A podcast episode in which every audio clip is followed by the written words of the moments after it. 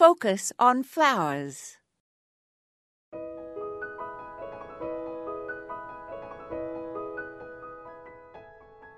In the days leading up to the holidays, we start thinking about how flowers can be used as part of our seasonal decorations.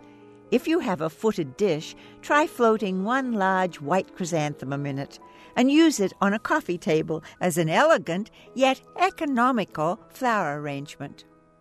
Look around the garden for pieces of holly, evergreens, and berries to place in a low, shallow bowl as a table centerpiece. Later, you can add a few red carnations and small, shiny balls.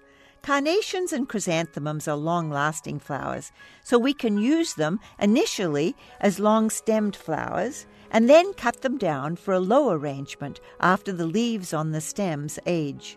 This will give us two to three weeks to display the same flowers.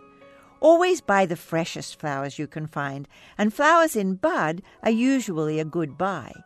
Ask your florist which days of the week their flowers are delivered, and shop for flowers after they first come in.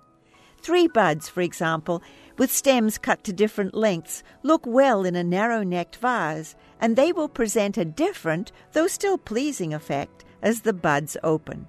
And remember to change the water daily to maximize the lifespan of holiday flowers. For this and other episodes and to subscribe to our weekly podcast, visit wfiu.org slash focus on flowers. This is Moya Andrews, and today we focused on holiday buds and blooms.